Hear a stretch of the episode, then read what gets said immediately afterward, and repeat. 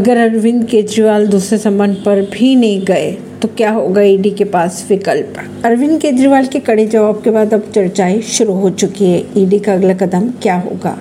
ED के दूसरे संबंध जारी करने के बाद सामने आ रही है, लेकिन इसी के साथ ही गिरफ्तारी की भी चर्चाएँ जोरों पर है। कहा यह जा रहा है कि सीएम अगर ईडी के सामने पेश नहीं होते तो ईडी अपनी ताकत का इस्तेमाल कैसे कर सकती है? अगर बात करें ईडी शराब नीति घोटाले में मनी लॉन्ड्रिंग से जुड़े मामले की जाँच कर रही है।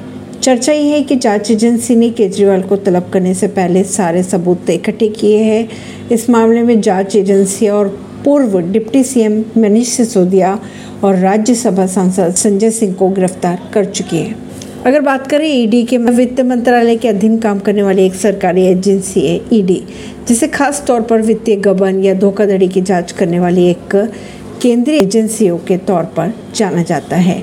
यही जाँच इस निदेशालय का प्रमुख कार्य भी करती है। परवीन सिंह, नई दिल्ली से।